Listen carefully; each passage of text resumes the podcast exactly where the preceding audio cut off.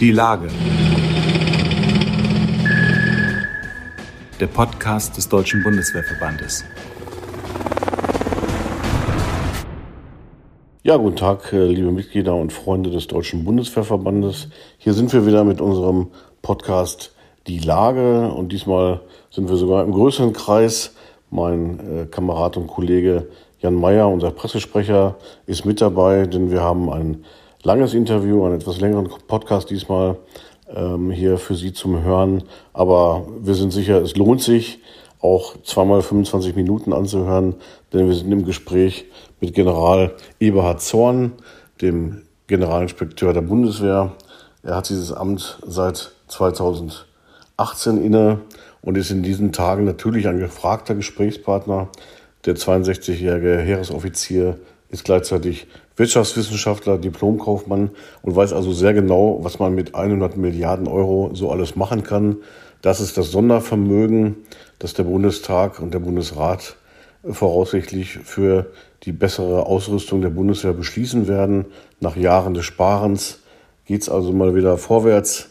Äh, es kann Material gekauft werden, es kann vor allem die persönliche Ausstattung der Soldatinnen und Soldaten, also das Minimum, was man eigentlich braucht für den Einsatz, für die Landes- und Bündnisverteidigung beschafft werden. Aber auch Großprojekte wird es geben. Äh, die Tage hat die Verteidigungsministerin zusammen mit dem Inspekteur der Luftwaffe angekündigt, dass das Modell F-35 Alpha von Lockheed Martin als neues Mehrzweckkampfflugzeug angeschafft werden soll, als Nachfolger des Tornado, um auch die nukleare Teilhabe sicherzustellen. Dieses Großprojekt, man denkt auch an den großen bzw. den schweren Transporthubschrauber, einiges anderes. 100 Milliarden stehen im Raum und wir klären im Gespräch mit General Eberhard Zorn, wie die Lage in der Ukraine ist, was die Bundeswehr an der Ostflanke so alles leistet, seit Wladimir Putin die Ukraine überfallen hat und wie sich die Truppe in Zukunft aufstellen wird und auch muss, um die Kaltstartfähigkeit zu verbessern und schneller im Einsatz zu sein. Mein Name ist Frank Jungblut. Ich bin Chefredakteur des Magazins Die Bundeswehr. Liebe Freundinnen und Freunde unseres Podcasts Die Lage, hallo auch von mir. Ich bin Jan Mayer, der Sprecher des Deutschen Bundeswehrverbandes. Ich freue mich sehr, dass General Zorn nicht nur oberster Soldat der Bundeswehr, sondern natürlich auch Verbandsmitglied in dieser bewegten Zeit Gelegenheit findet, mit uns und damit natürlich auch mit Ihnen zu sprechen. Ja, sehr geehrter Herr General, vor einem Jahr ist das Thema Abzug aus Afghanistan nach 20 Jahren Krieg umgetrieben. Jetzt ist der Krieg in Europa sozusagen in der Nachbarschaft. Bundeskanzler Olaf Scholz sprach von einer Zeitenwende in der Sicherheitspolitik. Wie stellt sich diese für Sie dar? Wo stehen wir heute? Ja, es ist in der Tat so, äh, die Zeitenwende materialisiert sich auf vielen Ebenen. Also einmal in der NATO. Wir haben natürlich schon 2014 begonnen äh, mit vielen Maßnahmen in der NATO, aber die NATO hat jetzt deutlich an Geschwindigkeit zugelegt, an weiteren Planungen. Wir sehen das jetzt beispielsweise mit den zusätzlichen äh, EFP Battlegroups äh, in äh, Osteuropa, die jetzt aufwachsen. Ähm, es wird ein Thema sein bei den nächsten großen Meetings auf meiner Ebene mit den Generalstabschefs. Also es ist ein Thema, was die NATO massiv umtreibt. Die Europäische Union ist von dem Thema natürlich betroffen und wir selber auch. Weniger jetzt aktuell in, in den Überlegungen konzeptioneller Art. Da haben wir viele Arbeiten schon gemacht. Jetzt geht es mehr um die Durchführung von Maßnahmen. Äh, und zwar zusätzlich zu den Kräften, die wir bereits bei der NATO eingemeldet haben. Das heißt also zusätzliche Kräfte zu generieren, die wir jetzt noch äh, im Kontext der Bündnisverteidigung einbringen können. Sie haben es eben schon angedeutet, wenn man ehrlich ist, war die Zeitenwende für die Bundeswehr und die NATO bereits 2014 mit der Annexion der Krim und den folgenden NATO-Gipfeln. Es gab ein neues Weißbuch, die Konzeption der Bundeswehr, ein Fähigkeitsprofil.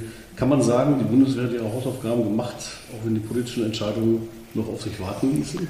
Ja, auch wir haben noch Dinge im Nachgang zu tun gehabt zu den von Ihnen genannten Konzepten. Als Beispiel äh, die Frage, die wir uns gestellt haben im letzten Jahr, äh, wie sind eigentlich unsere Vorstellungen äh, für Operationsführungen im Kontext äh, der Bündnisverteidigung? Die NATO hat ja dazu die Graduated Response Plans erarbeitet. Zurzeit setzen wir die um in Regional Plans. Und wir haben im vergangenen Jahr begonnen, die sogenannten operativen Leitlinien für den Einsatz von Streitkräften zu formulieren. Äh, ich weiß, dass in allen Teilstreitkräften das genauso läuft. Das heißt, hier haben wir parallel gearbeitet. Auch die Dinge müssen wir jetzt konzeptionell weiter auf den Weg bringen. Und das andere ist jetzt natürlich die Frage, wie bringen wir vor allem eine Verbesserung unserer Ausrüstung voran? Und da hat uns natürlich dieses 100 Milliarden Paket äh, ganz enorme Möglichkeiten eröffnet.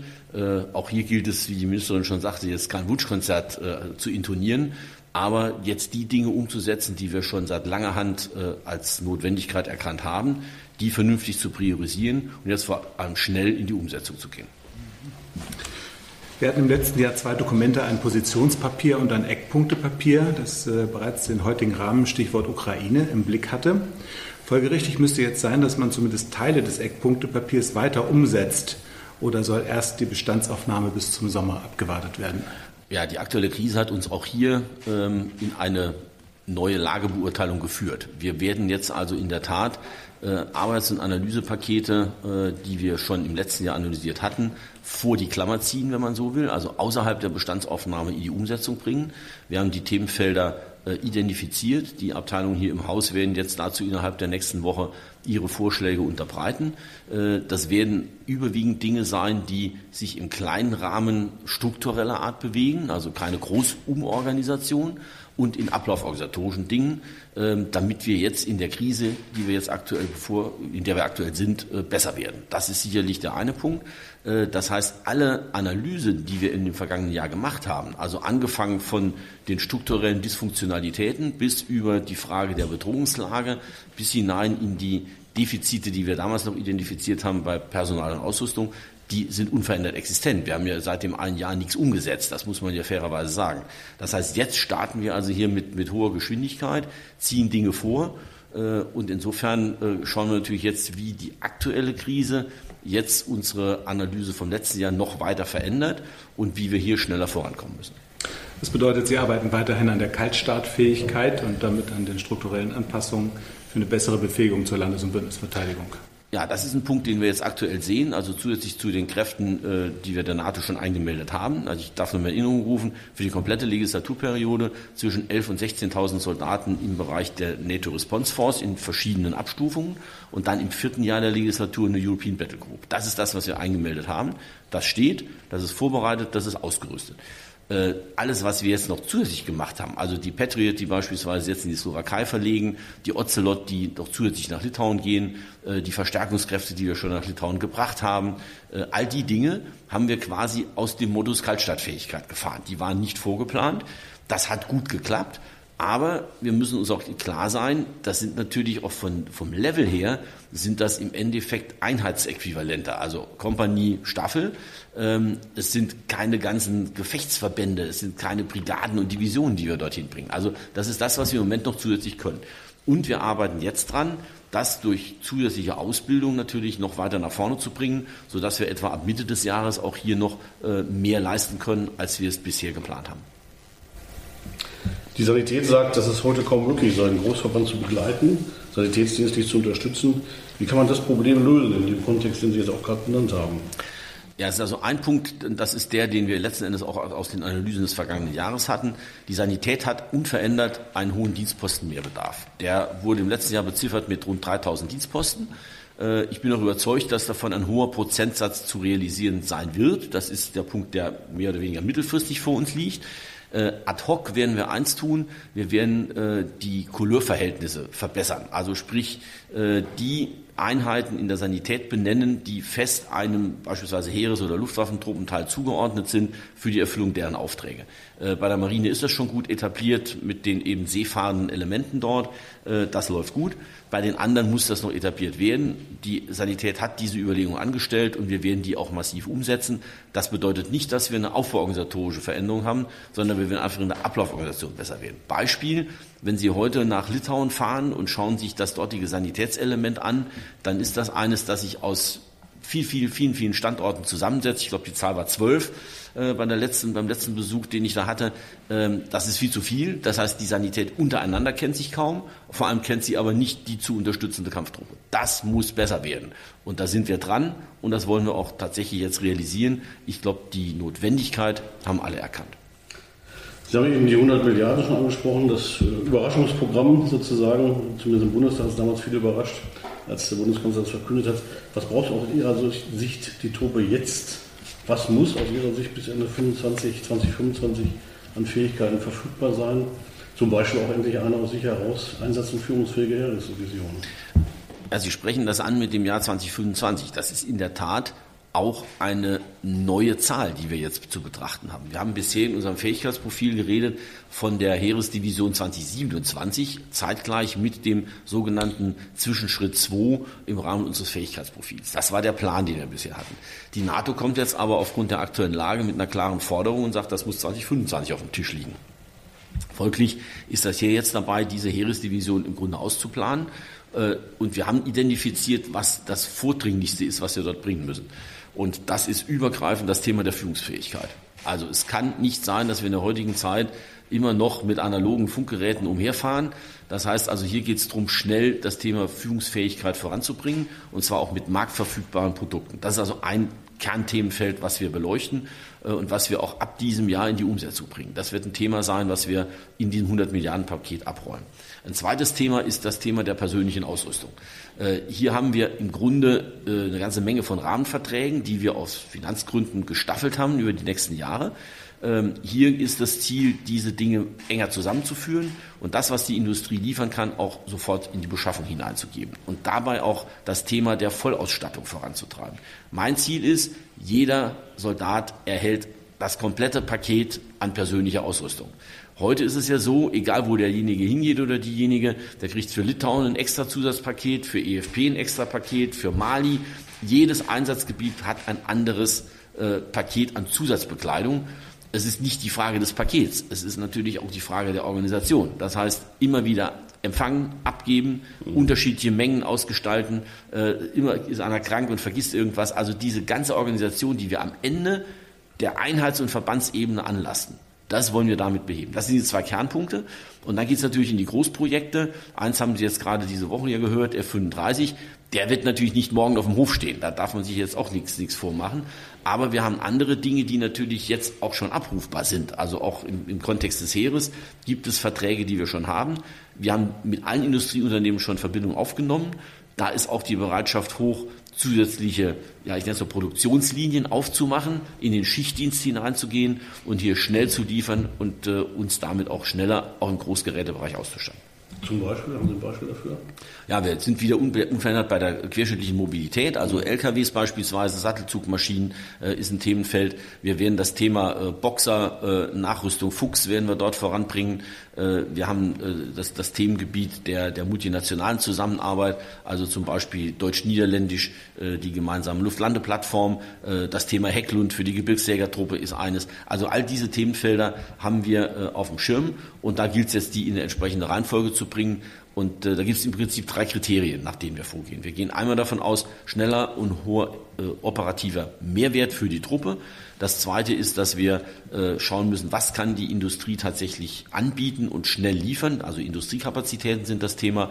Und das Dritte ist das, wo wir im Grunde in der vertraglichen Seite, also Rahmenverträge zusammenführen, multinationale Projekte beschleunigen, wo wir in dieser Richtung auch vorangehen können. Das sind die drei Kriterien, nach denen wir die, die geplanten Rüstungsprojekte sortieren und dann eben in diesen Vermögen jeweils dann unterbringen. Ja, Stichwort Beschaffung nochmal. In der Vergangenheit wurden da auch Fehler gemacht. Äh, Politik geht aus unterschiedlichen Gründen immer wieder in die Priorisierung auch ein bei Beschaffungsvorhaben. Da war der Wahlkreis manchmal entscheidend. Daraus folgten zum Teil unausgereifte Einzelprojekte ohne Einsatzreife, Stichwort Puma. Wird es künftig gelingen, im Systemverbund zu beschaffen, beziehungsweise zu rüsten? Und heißt es dann auch, dass die Dinge übergreifend zusammenpassen? Ja, also das schauen wir uns natürlich an. Also ich mache mal ein Beispiel des Heeres, da passt es am besten. Wenn der Kampfpanzer eben schwerer geworden ist, dann muss ich im gleichen Atemzug den äh, Sattelzug mit dazu denken, auch wenn der in einem anderen Organisationsbereich liegt oder vielleicht in der Beschaffung in einem anderen Projektleiterbereich. Das muss ich zusammendenken. Oder die berühmte Brücke, die wir brauchen, äh, um praktisch mit dem Panzer auch drüber fahren zu können. Die muss halt die entsprechende Leistungsfähigkeit haben. Also gerade bei diesen Dingen zeigt sich, da müssen wir draufschauen, tun wir auch. Ähm, das andere Thema ist natürlich äh, unausgereifte Einzelprojekte. Wir müssen uns auch lösen, und das wollen wir tun. Und wenn ich sage wir, dann ist das in der Regel der Staatssekretär Zimmer und ich, die wir beide dann am Ende da drauf gucken, um zu schauen, vermeiden von Goldrandlösungen und vermeiden von zu komplexen Dingen. Beispiel wird jetzt demnächst während der STH, also der schwere Transporthubschrauber. Da werden wir die Dinge kaufen, wie sie auf dem Markt verfügbar sind. Es gibt zwei Anbieter und dann werden wir die so nehmen, wie sie sind und maximal das hinzunehmen, was notwendig ist, zum Beispiel um den Betrieb im deutschen Luftraum gewährleisten zu können. Aber es wird keine Goldrandlösung geben. Äh, ich mache es am ganz noch einfachen Beispiel fest, das mich gerade letzte Woche wieder umgetrieben hat. Einfache Dinge wie Rucksack und Helm. Wir entwickeln uns zu Tode, um einen Rucksack zu entwickeln, den es auf dem ganzen Markt weltweit nirgendwo gibt. Das haben wir abgebrochen. Wir kaufen jetzt den 110 Liter Rucksack für alle. Jeder Soldat kriegt dieses Ding. Da kann er oben ein Schnürchen drum machen, da wird er kleiner. Dazu hat er ein Daypack und Ende der Fahnenstange. Weil nämlich jeder so viel Gerät und persönliche Ausrüstung hat, dass sowieso jeder Rucksack, den wir kaufen, immer zu klein ist. Das ist aber nur ein ganz kleines Beispiel. Wir zeigen, wir, wir sehen aber daran, dass wir in der Entwicklung von solchen Dingen uns immer leiten lassen von irgendwelchen Wunschlisten, die am Ende nicht erfüllbar sind. Und deswegen sind wir zu langsam und haben am Ende auch nichts, was uns so richtig zufriedenstellt. Also insofern sind das Dinge, da gehen wir rein, äh, da soll es schnell gehen und es soll die Truppe in der Tat bis nach ganz unten auch erreichen. Sprechen wir über Personal. Wenn Sie weiterhin die Zielmarke von 203.000 Soldatinnen und Soldaten bis 2027 erreichen wollen, brauchen wir immer wieder Nachbesserungen in Sachen Attraktivität des Dienstes. Die Konkurrenz schläft nicht. Äh, die Bundeswehr ist in der Personalgewinnung bekanntlich in einem enormen Wettbewerb. Unser Bundesvorsitzender Oberst Wüstner hat noch im Frühsommer mit Ihnen über Modelle zur Steigerung der Attraktivität des Dienstes bei den Unteroffizieren mit Porte gesprochen. Sehen Sie eine Chance, dass man das in dieser Legislaturperiode gemeinsam angehen kann? Ja, also zum einen stehe ich tatsächlich im engen Austausch mit dem Verband. Ähm, ich habe aber auch eine Initiative vorliegen von, ich nenne es mal, der Beratergruppe Spiese, gekoppelt mit äh, einigen Oberstabsfeldwebeln, die sich dieser Gruppe mit angeschlossen haben, die ähm, ja, Lösungsmöglichkeiten erarbeitet haben, wie man die Laufbahn äh, insbesondere der, der Unteroffiziere insgesamt verbessern kann. Ich darf es mal einfach bildlich so ausdrücken, äh, die Unteroffiziere stehen so ein bisschen in so einer Sandwich-Position. Wir haben also extrem viel in den letzten Jahren gemacht für die, die Steigerung der Attraktivität der Mannschaftslaufbahn, bis einschließlich Korporal und Stabskorporal unlängst realisiert. Wir haben ganz lange Verpflichtungszeiten ermöglicht. Also es ist wirklich da eine Menge passiert in diesem Kontext. Und die Offizierlaufbahn ist per se attraktiv, das merken wir auch bei den äh, Bewerbern und Bewerberinnen, die da kommen. Äh, mit Studium, mit Verpflichtungszeiten, mit allem drum und dran, sind wir da, glaube ich, insgesamt gut aufgestellt. Wir haben also ein Handlungsfeld bei den Feldwebel, bei den Unoffizieren. Und zwar in zweierlei Hinsicht. Wir haben einmal das Themenfeld der Fachdienstlaufbahn und der Truppendienstlaufbahn. Auch hier müssen wir nochmal schauen, ob das sauber austariert ist, äh, ob wir da die Attraktivitätsfaktoren richtig hinterlegt haben. Äh, wir müssen schauen, dass wir auch im Kontext der, der, der, der Truppenebene vernünftige Karrieremodelle auch im Standortbereich anbieten. Wir müssen sicherlich nochmal anschauen, ob das Thema der, der Stellenbündelung äh, das Mittel der Wahl ist. Das äh, wird zum Teil heute auch kritisch gesehen. Äh, und man muss auch tatsächlich sehen, ob wir äh, im, im Kontext der Besoldung, die dann hinten dran hängt, noch Verbesserungsmöglichkeiten äh, finden. Das also alles ist das Paket. Ähm, ich habe diese Vorschläge Ende des vergangenen Jahres bekommen. Wir werden die jetzt also aufnehmen. Wir prüfen die gerade aktuell und bewerten das nochmal. Ich bin sicher, dass wir da innerhalb dieser Legislatur noch Initiativen nehmen werden, ähm, sodass wir dort zu einer Verbesserung insgesamt kommen und die Attraktivität der Laufbahn steigern können. Verteidigungsministerin Lamprecht hat genau wie einige Abgeordnete im Parlament sich dafür ausgesprochen, dass Zulagen wieder ruhegehaltsfähig werden sollen und dass so eine Maßnahme nicht nur im nachgeordneten Bereich des Bundesinnenministeriums verortet werden könnte. Stichwort Polizeizulage. Trifft das auch Ihre Auffassung? Ja, das Thema Zulagen ist ja ich darf so sagen, immer ein Quell ewiger Freude, weil wir natürlich viele Dinge mit Zulagen versucht haben auszugleichen.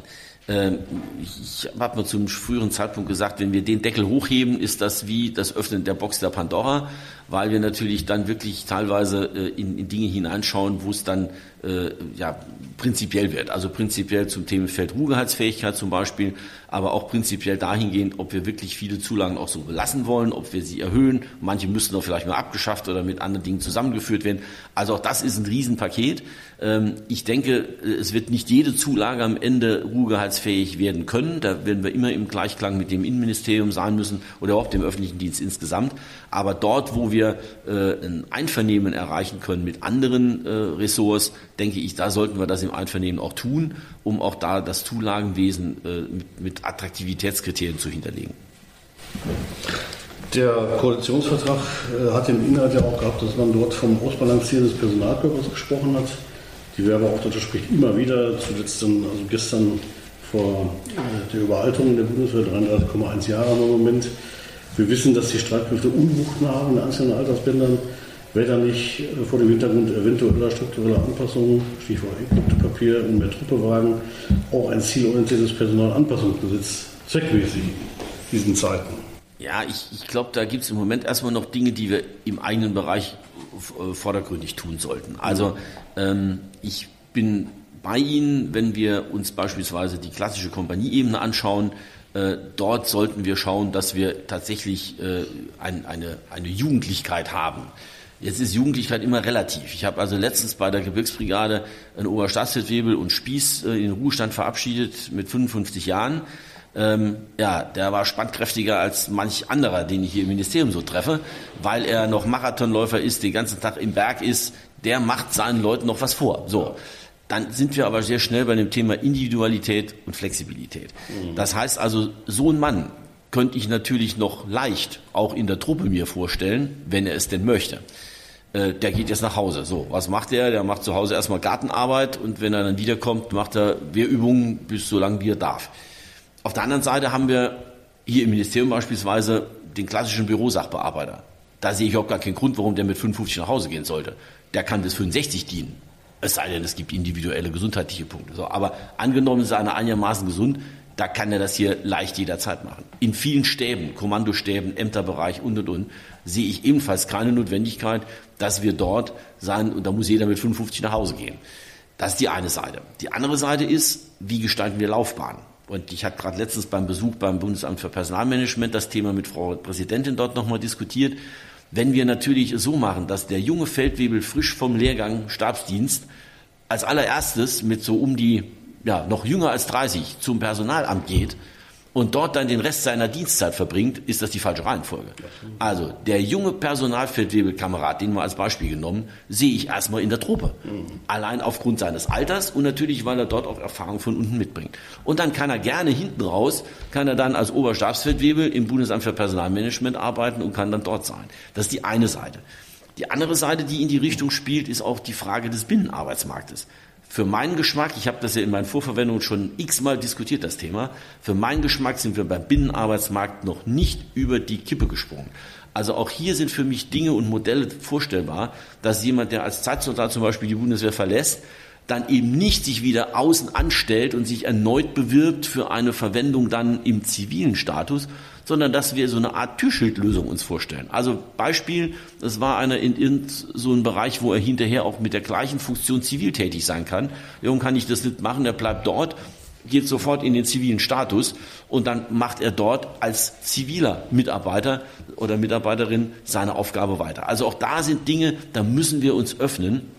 Das wäre auch ein Punkt der Attraktivität und würde uns auch da die Möglichkeit äh, bieten, im Kontext von, von ja, Verjüngung der Strukturen im Prinzip tätig zu sein.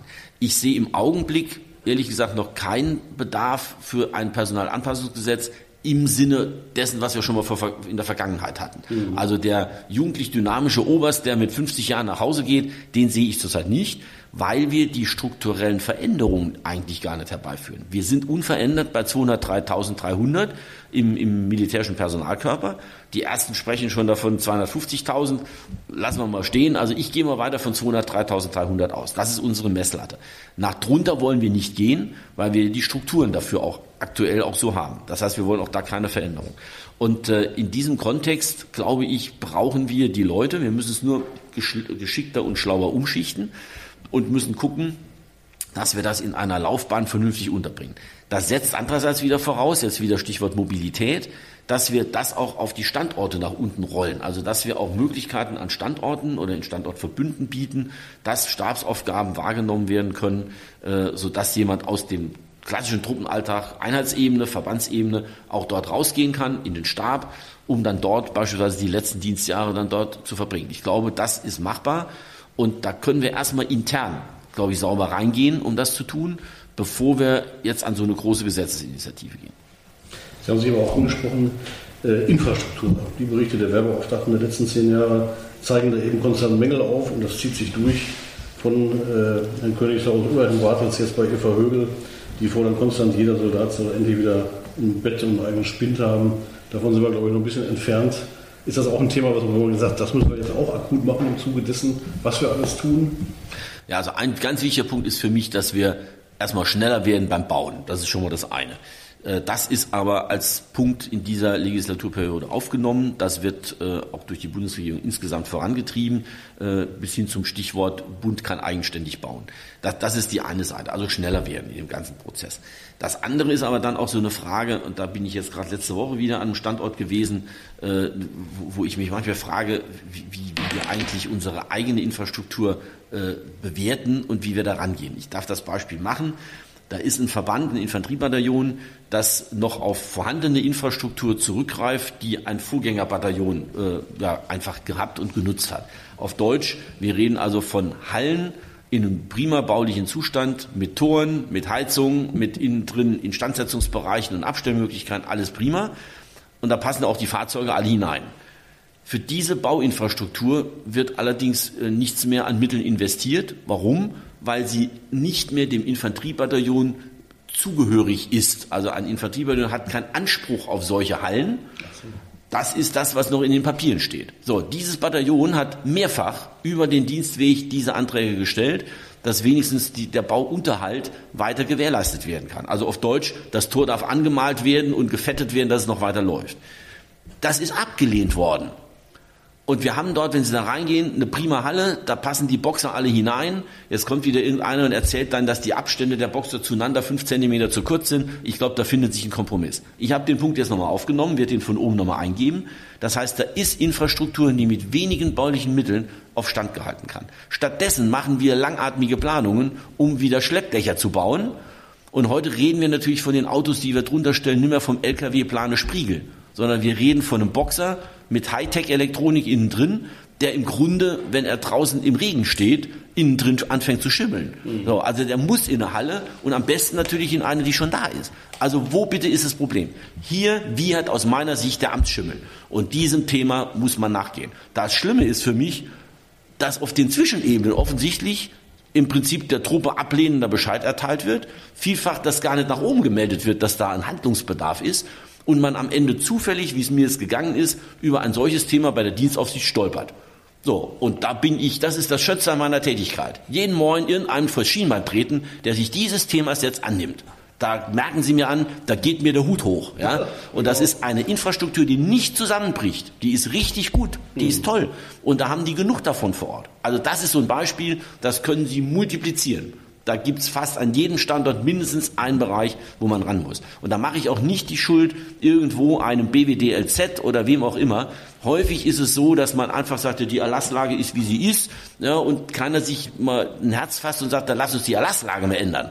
Gott gegeben sind nur die zehn Gebote. Punkt.